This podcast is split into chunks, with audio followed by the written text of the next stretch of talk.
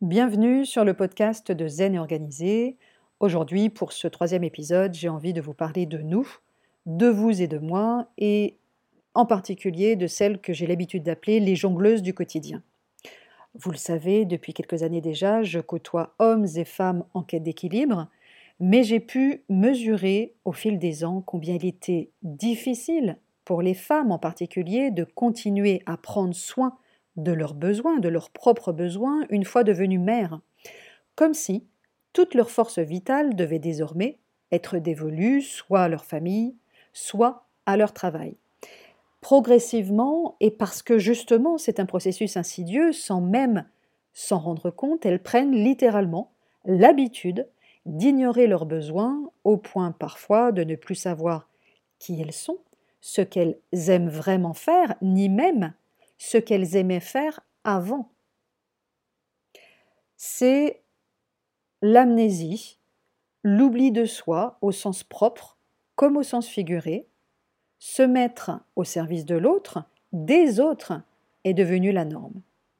Mais allons un peu plus loin dans le portrait de ces femmes coincées dans une vie binaire, rythmée par les obligations professionnelles et familiales, et qui laissent trop peu de place à l'expression de leur individualité. Et voyons effectivement si vous vous reconnaissez dans ce portrait. Les femmes que j'ai choisi d'accompagner sur le chemin de l'équilibre sont pour la plupart en effet des jongleuses du quotidien, souvent perfectionnistes au travail comme à la maison, exigeantes avec elles-mêmes comme avec les autres.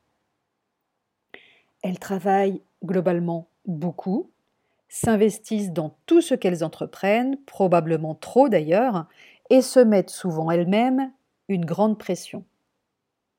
Elles ne s'autorisent que rarement à lâcher prise et à demander du soutien et culpabilisent dès qu'elles sortent du cadre de leurs multiples obligations.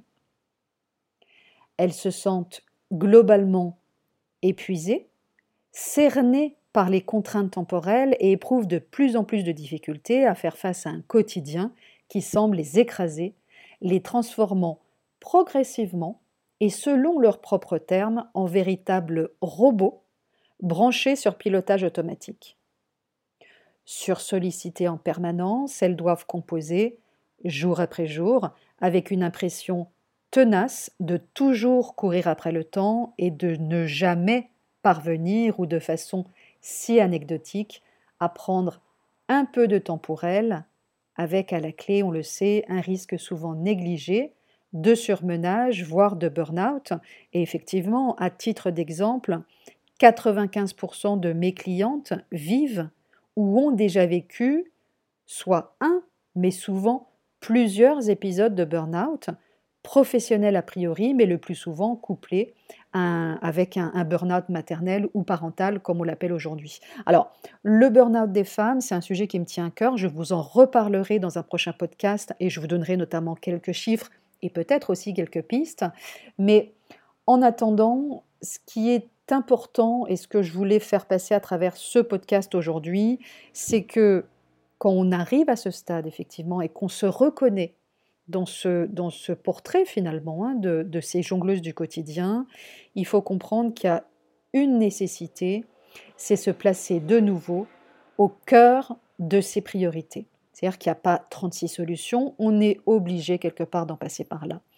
Et mon travail, effectivement, quand moi j'accompagne ces, ces femmes-là, c'est de fil en aiguille à leur faire comprendre qu'il est temps pour elles de se placer de nouveau, effectivement, au cœur de leur priorité. De leur pardon.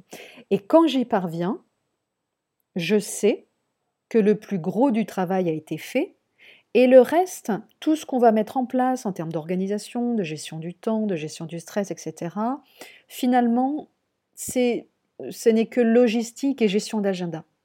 L'essentiel, c'est d'intégrer et d'accepter qu'il est nécessaire de se placer de nouveau au cœur de ses priorités.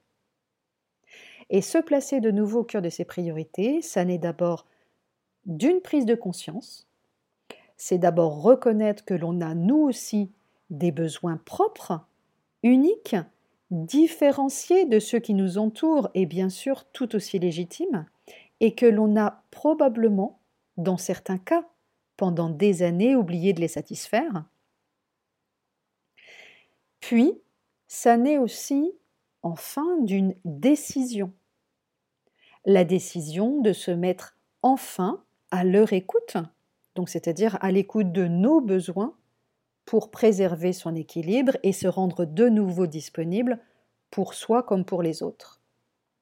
Alors, l'heure est venue, effectivement, de vous placer au cœur de vos priorités, en particulier si vous vous reconnaissez dans le portrait de ces jongleuses du quotidien, et d'accorder enfin à vos besoins la place qu'ils méritent. Placez, et on y reviendra sur cette notion, mais placez votre écologie personnelle en tête de liste de vos préoccupations et vous constaterez très rapidement que ce choix est le meilleur investissement que vous pourrez faire pour vous, bien sûr, mais également pour euh, tous ceux qui vous entourent. Je vous dis à très bientôt, à demain a priori donc, hein, pour le podcast numéro 4 de ce tout nouveau euh, voilà, rendez-vous. Et je vous dis à très bientôt. Prenez soin de vous.